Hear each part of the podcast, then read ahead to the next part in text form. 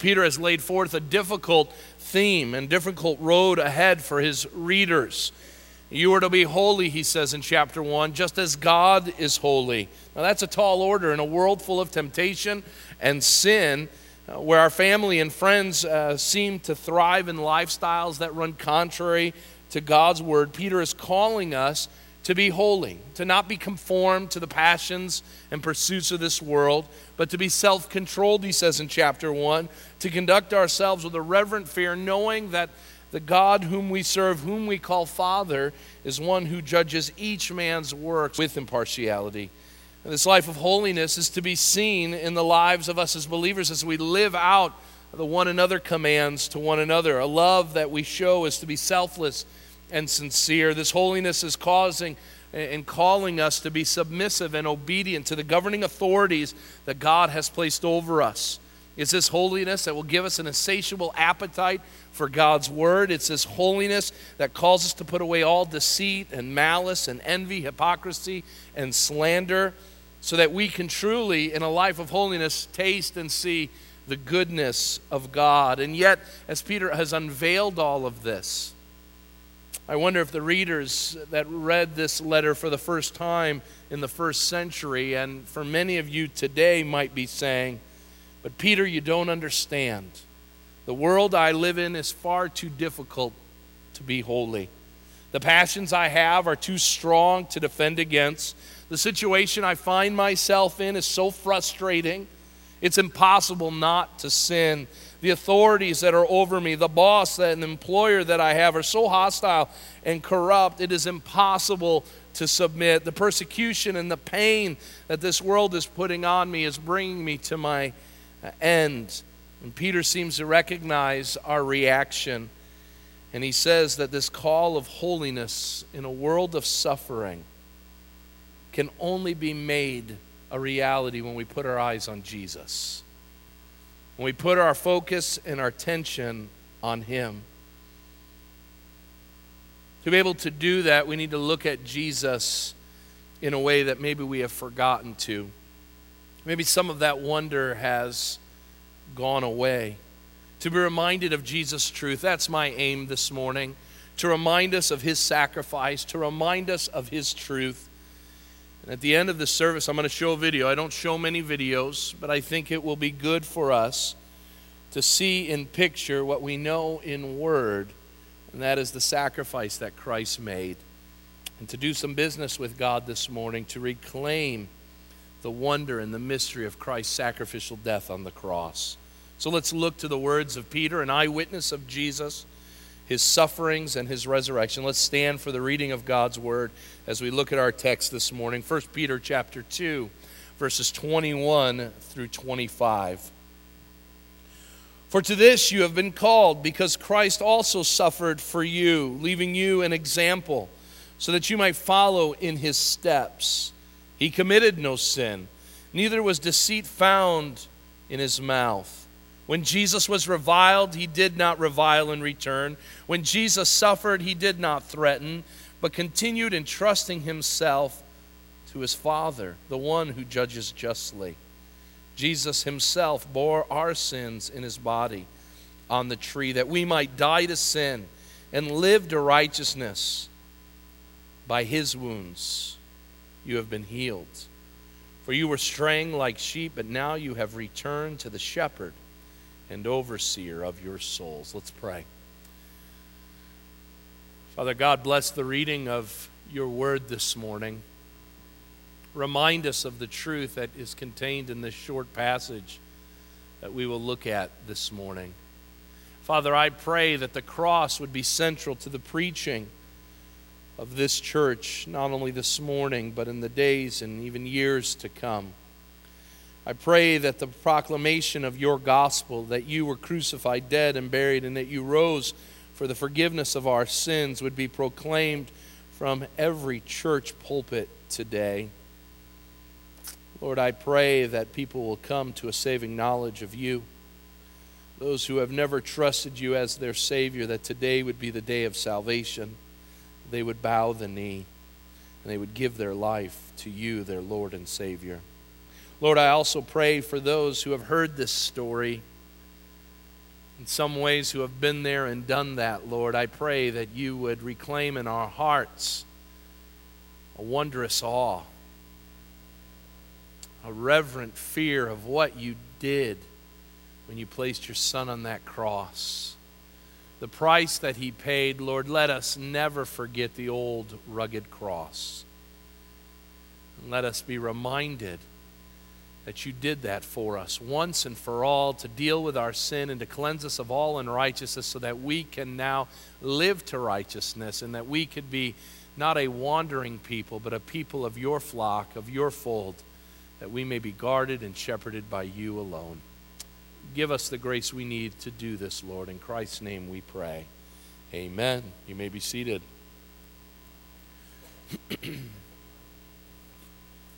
There's an idiom that seems to ring true in many facets of life, and that is that familiarity breeds contempt. The idea of this truism is the more acquainted we become with something, the less we come to treasure or see it for its worth and value. This isn't any more true than in the life of an average Christian who sees the cross, who hears the gospel message, who has studied uh, this wondrous story its meaning, and because we know the outcome, that our familiarity causes us to lose the wonder of it all. Let me ask you this morning have you lost the wonder of the cross? Because you come in here each and every week, you listen to a sermon and you sing some songs, has it become routine? Have you forgotten the grace that has saved you? Have you lost that first love? You find yourself just kind of saying over and over again, What more is there to the gospel? There's got to be more to this. Have you lost the wonder of the sacrifice? Peter seems to say that we can know by looking at our heart of submission, especially in the light of great persecution. The Apostle Paul hit it on the head when he said, in Philippians 3:10 that he wanted to know that wonder of the cross. When he said, "I want to know the power of the resurrection," but in doing so Paul said, "I have to share in the sufferings of Christ in his death." But how are we to share in the sufferings of Christ and his death? How are we to continue to have this wonder for the cross of Christ Peter has told us over and over again partaking in Christ's death involves suffering for doing good, for being persecuted, for being a light in a world of darkness.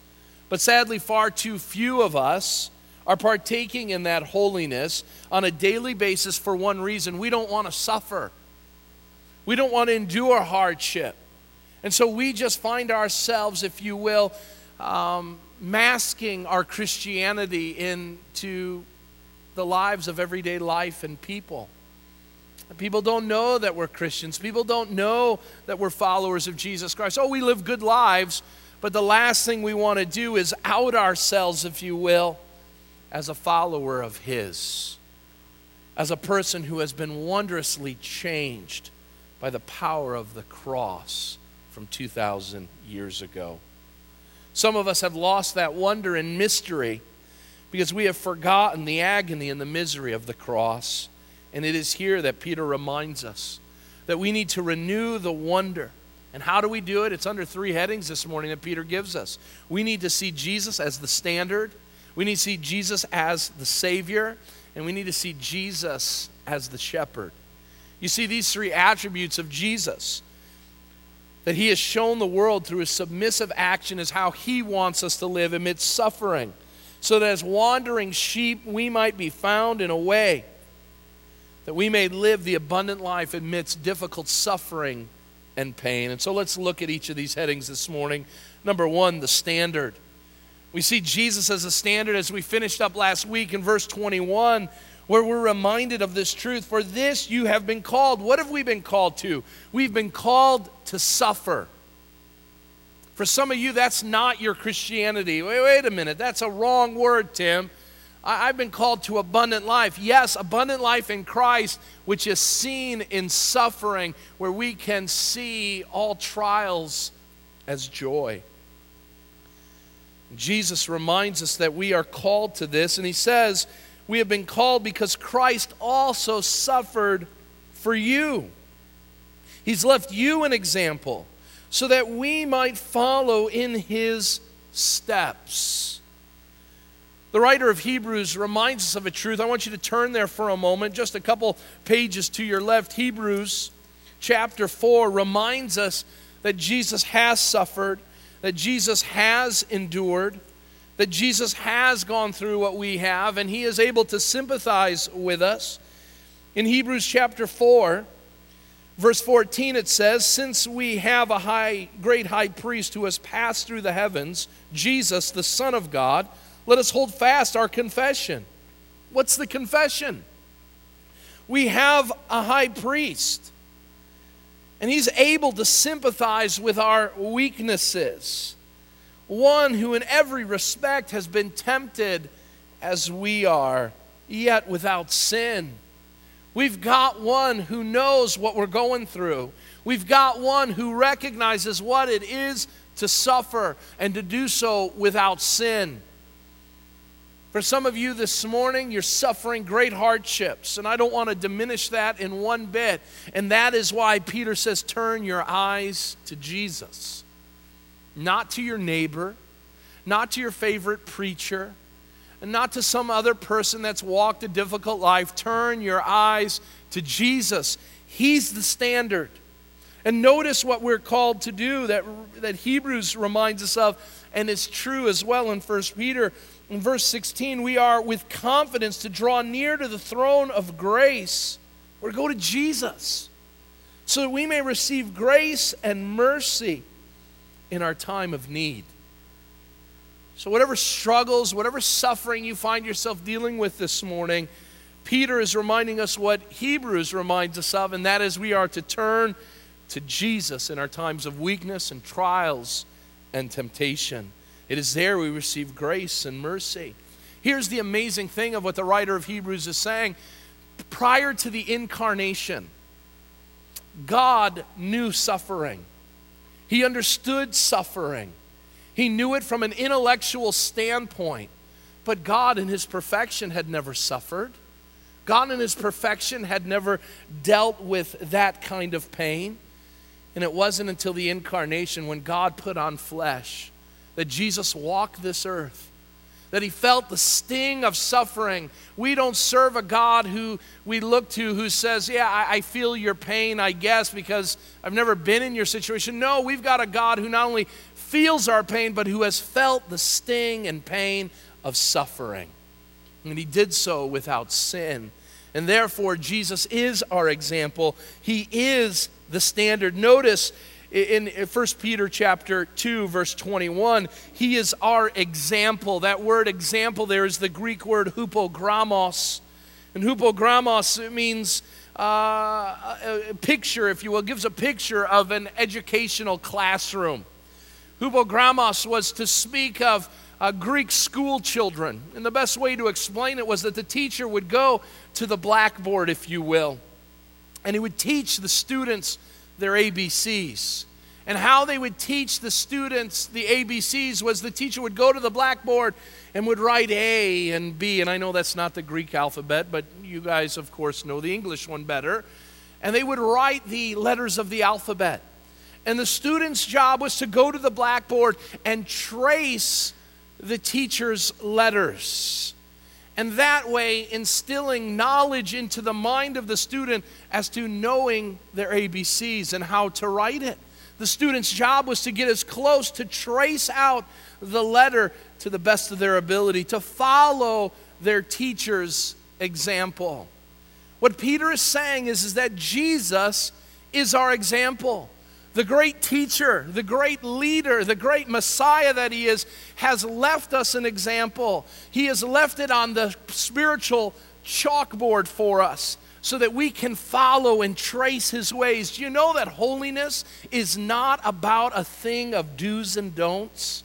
You see, some of you have this idea that holiness is doing all the right things and staying away from the bad things. It's not that. That's, that's stale and that's duty. But what Jesus calls us to is to trace his ways. To follow him. He has set uh, the, if you will, the example. He has set the direction. And what holiness is, is that you and I get as close to the example of our teacher, Jesus, as possible. You see, holiness is just trying to get as close to the lines that Jesus put to make our letters look like His, to make our life look like His. And you know, the problem with holiness is what you and I do is we look at the other students in the room and we say, well, look how messed up they are. They're all over the place, they're scribbling all around, they're not even close. I'm better than they are. Holiness is not if you're better than me. Holiness is how close are you to the Savior's example, our King's letters. And so, as Christians, we need to begin to trace out the life and example of Jesus. So, how does Peter say we do this? How do we begin to do it? We've got to get as close to Jesus as possible. C.S. Lewis says this in the book Mere Christianity If you want to get warm, then stand near the fire. If you want to be wet, then you got to get into the water. But spiritually, if you want joy and power, peace, eternal life, then you must get close to or even into the thing that has them. Who has those things? Jesus Christ. You got to get close to Him. You see, some of you want holiness and you want to be told, well, what can I do and what can I do? Let me tell you what you can do. Get as close to Jesus as possible this morning. Follow His ways, follow in His steps. Peter had come to learn this. This wasn't something that Peter was just writing theoretically. He had come to understand this. He had come in three and a half years walking and following the example and the steps of Jesus. That at Jesus' ascension, not too long after it, Jesus had come to know what the scripture had said. Jesus had said these words when a student is fully taught, he becomes like his teacher. And Jesus and John, as they were standing before the Sanhedrin, were being questioned. They were being hit with all of these questions about who this Jesus was, and all kinds of theological issues were coming up. And Peter and John, though they were unlearned men, would answer and give responses. And the Sanhedrin stood back amazed, and the response was simple These men have walked with Jesus. That's holiness. Holiness is when the world sees you, they see that you've been with Jesus. Does your workplace see that this morning? Does your neighborhood? Do your children? Your spouse? Does our government see that Christians are walking with Jesus? Holiness is not a list of do's and don'ts, it is following an example. And it's not just in the words that we say, but it's in the actions that we do that in good times and bad, people see Jesus when they see us. So notice what Peter says. He says, okay, we're in difficult times. How do we live holiness in a world of debauchery and sin, in a world of persecution and pain? The answer is seen in Christ's suffering. Notice he says, the example that he's given us is that he suffered for us and that he committed no sin in that suffering. Neither was deceit found in his mouth. He says, when he was reviled, he did not revile in return. Let's just stop there for a moment. What we see in Jesus in his time of suffering is that Jesus didn't retaliate. So if Jesus is our standard of holiness, then holiness amidst suffering must look at Jesus, and when we see Jesus, we don't see one who retaliates. Notice what Peter says, and let's be reminded that Peter is an eyewitness. This isn't Jesus putting, uh, sorry, Peter putting the children's Bibles book together and just making Jesus out to be a great guy. Peter's dealing with his own sin, his own uh, unwillingness to suffer well, and he's looking from a distance, the gospel writers remind us, that Peter sees from a distance that Jesus does not retaliate. That word reviled, speaks of insulting and abusive language. The people let Jesus have it. They vilified him and they spoke words and they did things that would provoke a response from Jesus. Every one of the things that Jesus endured if you were to read them from the biblical narrative, you will see that what the enemies of God were doing to Jesus was to elicit a response. With every punch, come on, Jesus, punch back. With every evil thing said, come on, Jesus, revile back, retaliate. Stake your claim. You say you're Jesus. You say you're the Messiah. Do something about it. Everything they did was to get Jesus to retaliate. Turn in your Bibles for a moment so we're reminded of this truth. Keep your hands in uh, 1 Peter, but go to the Gospel of Matthew for a moment. The Gospel of Matthew. Let's be reminded of this truth. Matthew chapter 26. Matthew chapter 26. Matthew chapter 26, verses 68 and 6, uh, 67 and 68. Matthew 26, verses 68. I keep saying it, 67 and 68. The high priest in 65 says he tore his robes and said, He's uttered blasphemy. What further witnesses do we need? You have heard his blasphemy. What is your judgment? And they answered, He deserves death. Then they spit in his face and they struck him. And some slapped him, saying, Prophesy to us, Christ. Who is it that struck you? They're looking for a response out of Jesus. With every blow to the face and every spit, they were looking for him to respond. Notice verse uh, chapter 27 verses 12 through 14. Later on when he is before Pilate, He stands before the governor, and the governor asks, Are you the king of the Jews? Jesus said, You have said so. But when he was accused by the chief priests and the elders, he gave no answer. Then Pilate said to him, Do you not hear how many things they testify against you? They're accusing you of things, dude. Speak up, is what Pilate's saying. But he gave him no answer, not even to a single charge, so that the governor was greatly amazed. Go on to verse 28 through 31. It tells us that the soldiers of the governor took Jesus into the governor's headquarters. They gathered the whole battalion before him. He's before everybody. And they stripped him naked. And they put a scarlet robe on him. They twisted together a crown of thorns and they put it on his head and put a reed in his right hand. And kneeling before him, they mocked him, saying, Hail, King of the Jews! And they spit on him, and they took the reed and struck him on the head. And when they had mocked him, they stripped him of the robe and put his own clothes on him, and they led him away to crucify him. Notice verse 39. Then two robbers were crucified with him, one on the right and one on the left. And those who pass by, as these passerbys, they're, they're just bystanders in this thing. You would think they would just, they would probably be sad to what's going on. I mean, who wants to see a man die? But notice what Matthew reminds us of. He says that those who pass by, wagging their heads and saying, You who destroyed the temple, who said you could destroy the temple and rebuild it in three days, save yourself. Come on, prove your deity to us. If you're the Son of God, come down from the cross. So it wasn't just bystanders. Notice the chief priests get into this with the scribes and elders, the religious leaders. They mocked him. You saved others, and he can't save himself. He is the king of the Jews. Let him come down from the cross, and we will believe in him. He trusts in God. Let God deliver him now if he desires him.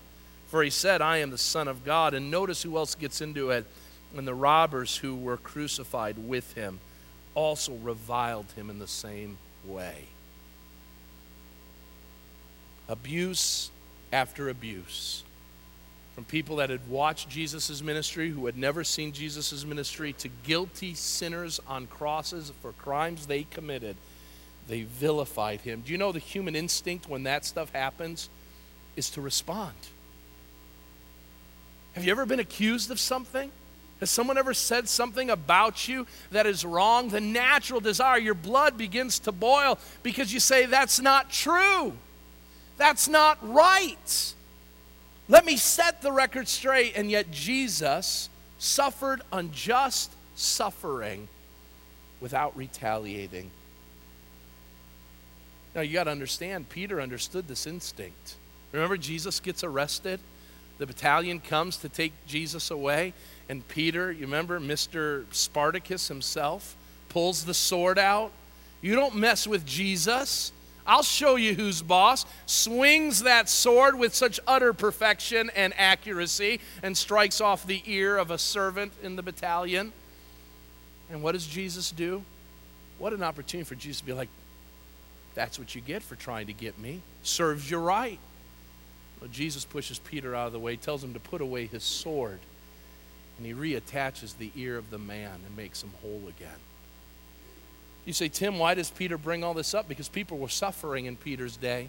The writer or the readers of his uh, letter were struggling with arrest and persecution and, and all kinds of mocking and all kinds of reviling going on in their everyday. And I can assume that some of you today have some level of that reviling going on in your life. And what Jesus is reminding us, or what Peter's reminding us of Jesus is we are not to retaliate just as Jesus didn't retaliate. But everything in me says I should, right? Jesus says, No, I didn't do it. And if I'm your example, I'm your standard, you shouldn't do it as well. So notice, he doesn't just not retaliate, but he does not respond with threats. The text tells us when he suffered, he did not threaten. Peter says in verse 23 that during the continued suffering of Jesus, it says in the text, as he suffered, as he was reviled, what it's speaking to is that it was happening over and over and over again. The incessant jeering, the ongoing abuse, the persistent beatings. Jesus uttered no words of threats. So you say, well, what's the difference? The difference between retaliation and threats is the difference between active revenge and passive revenge. So, active revenge, you hit me, you abuse me. My active response is I punch you back, right? That's what I do. I use my abilities, my strength, my powers, and I punch you back. Well, Jesus didn't do that. But Jesus did not sin in retaliating and going against the will of God in a passive way either. Let me explain. When we threaten, we passively find revenge. So the employer that you have asks you or calls you to do something, and you know that if you tell them how you really feel, you'll get fired. And so you get a group of people who are not the boss around you and say, Let me tell you, if he ever asks me to do that again, I swear to all that's good and holy in this world, I'll deal with him. Well, you didn't do it actively, but you passively did it. Many of us passively threaten things because in our own power we know that we can't respond. And so here's the thing that Peter's trying to say. For any of you who think that Jesus didn't respond because he couldn't have, because the world was against him, because he had the whole Roman Empire coming down upon him, the Jewish establishment coming after him, the mob of people yelling, Crucify, they were after him. Of course, Jesus isn't going to retaliate. He's one dude, he can't make that work. But what Jesus could have done is said, Hey, wait till my Father brings in his kingdom, and then you're going to feel the pain. Wait till I'm resurrected in three days. You just wait until I come on a horse that's called faithful and true, and I yield my sword on that last day of judgment. You just wait. He doesn't say any of that. In fact, as they're yelling and screaming profanities at him, as they mock him on the cross, he looks to the heavens and he says, Father, forgive them. They don't know what they're doing. And Peter says, I was there. Jesus suffered well. I saw from a distance this stuff that was going on. He did not just not retaliate, he did not threaten. But as Isaiah 53 says, which Peter will, will address over and over again in this passage, he went to the shears like a lamb silent. And what Peter is telling us is when people hurt you, when people wrong you, when we are persecuted, when we are called all kinds of things in the world, you don't sit there and retaliate and you don't threaten. I just, hey, what's that smell? Oh, it's your soul on fire. You don't respond like that. But like Jesus, you suffer well by not threatening or retaliating. So, how did he do it? How did he do it?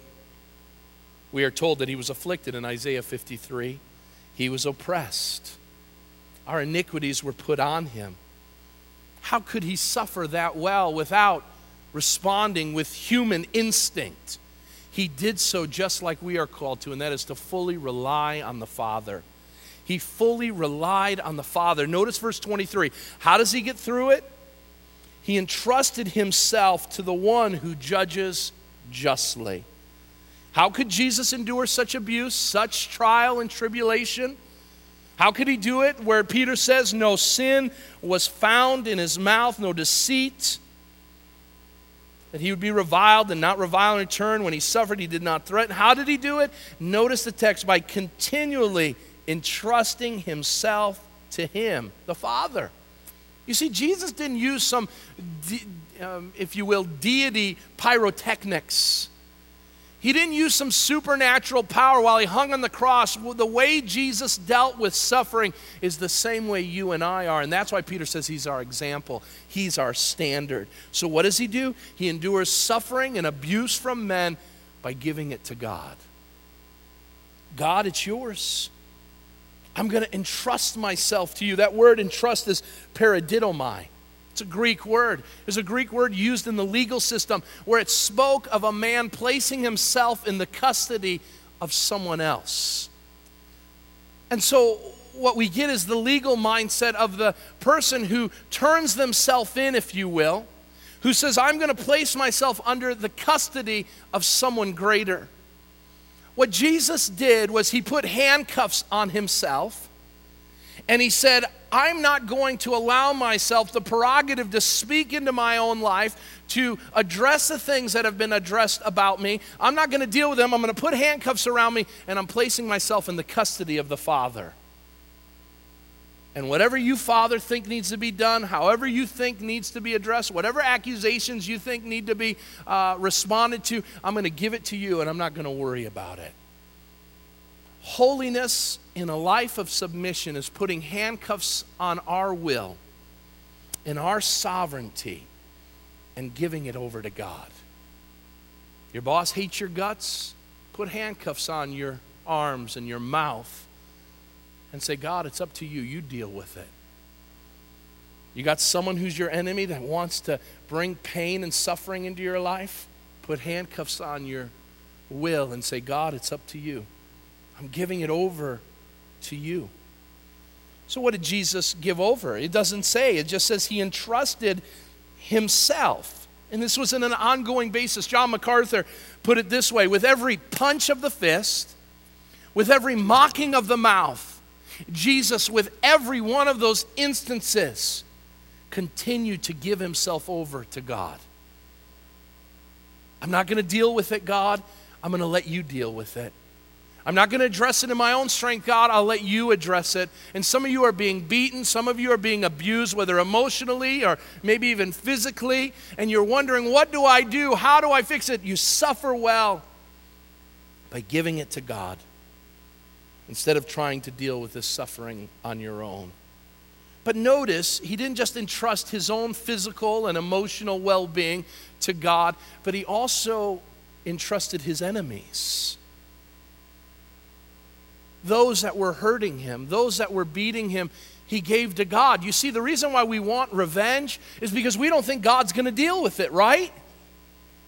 I got to deal with it because God's not faithful. God is not going to avenge, He's not going to repay. And the reason why we don't think He's going to do it is because He's not doing it in the here and now.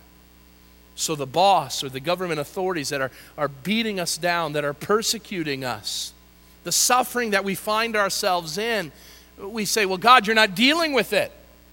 Or maybe we don't like how God is dealing with it. Jesus said, I'm giving it to you, God. Those who abuse me, those who hurt me, they're yours.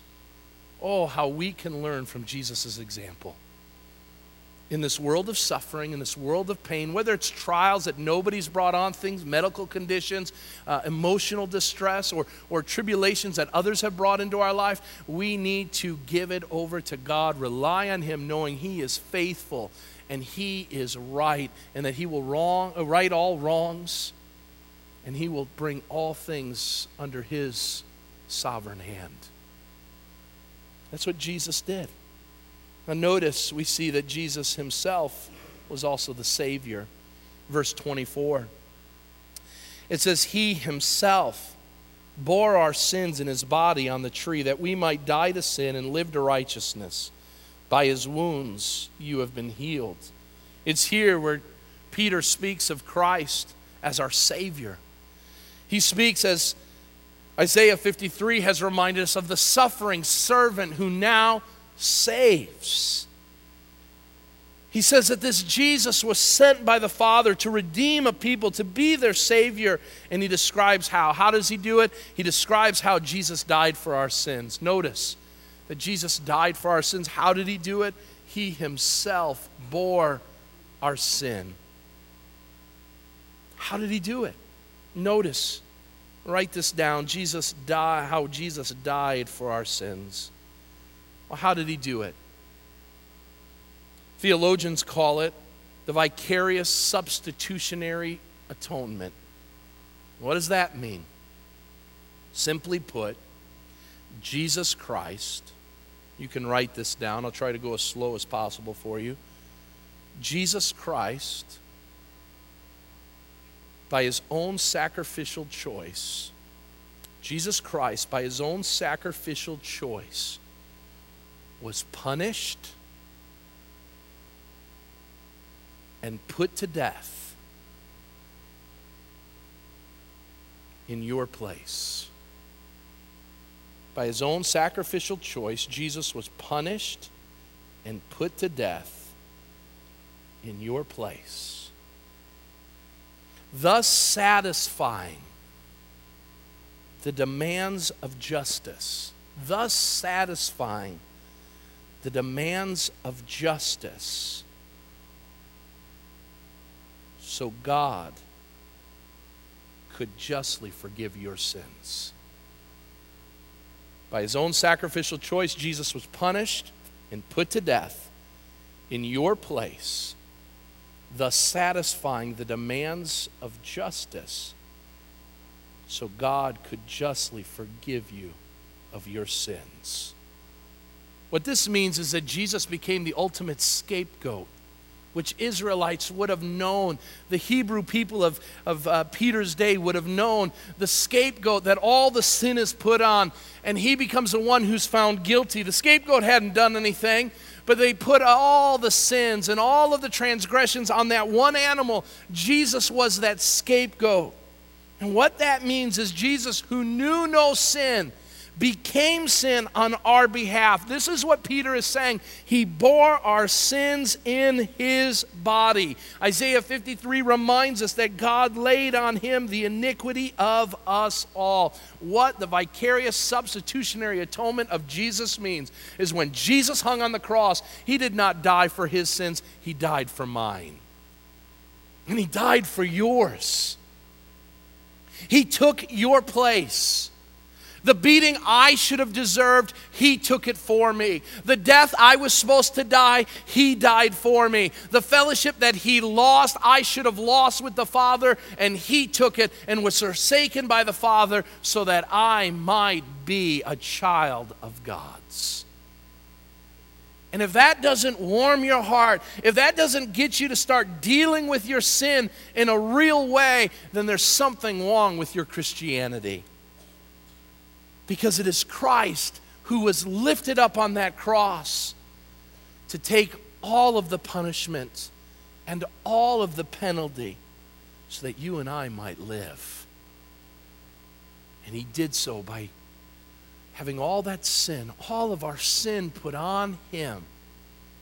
And Jesus did the almost unspeakable thing. Jesus took that sin and he presented himself to the Father. And he said, Father, I am sin. I bear it on my body. And God did the only thing a holy and just God could do with sin, and He poured out His righteous indignation and wrath on His Son. Why? Because if we enter the presence of God in our sin, God would have done it to us. You see, the problem that sinners have is when they stand before the presence of God outside of this life, God will do to them what he did to Christ. And for eternity will pour out his wrath in indignation in a place called hell.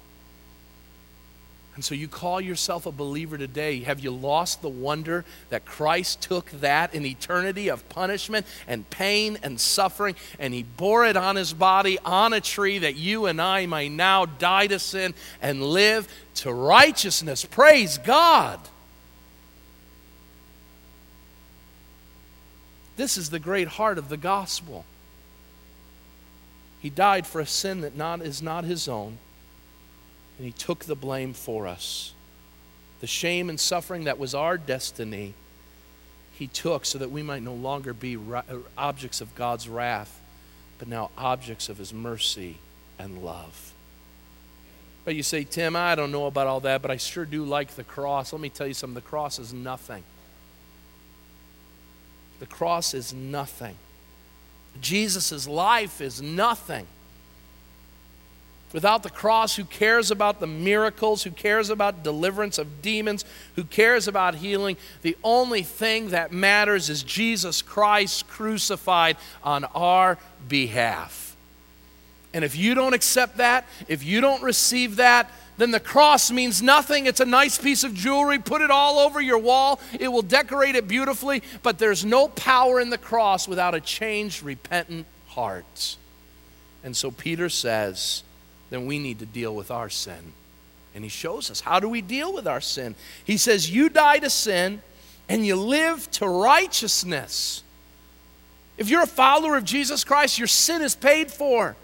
You're no longer having to toil and strive with the bondage of sin. No longer does sin have domination over your life.